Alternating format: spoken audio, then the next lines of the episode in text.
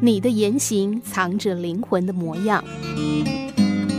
有一个人去餐馆吃饭，吃完准备买单的时候，发现自己忘了带钱。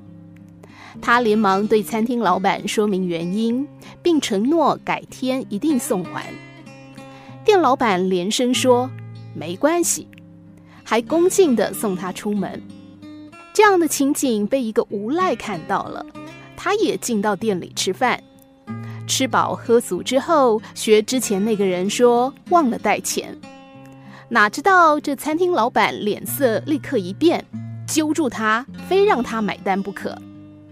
这个无赖不服气，抗议说道：“为什么刚刚那个人可以赊账，我就不行呢？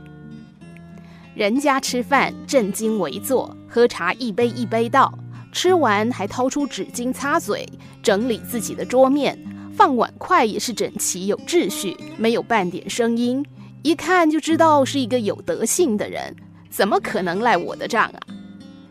老板指着无赖的桌面说：“你看看你怎么吃的，脚搭着旁边的椅子，面纸随便抽用，饭菜掉的到处都是，你的碗和杯子外缘还粘着饭粒呢，筷子东一只西一只的，吃顿饭没人跟你讲话也吵得要命。”老板拽着无赖的手，我一看就知道你分明是个无赖之徒，怎么可能让你赊账？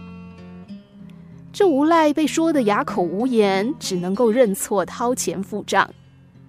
每个人的一言一行，其实都是被人看在眼里的。你是一个什么样的人呢？无论何时，都先别急着辩解，因为你的言行会出卖你的内心。你的人品全写在你的言谈举止之中。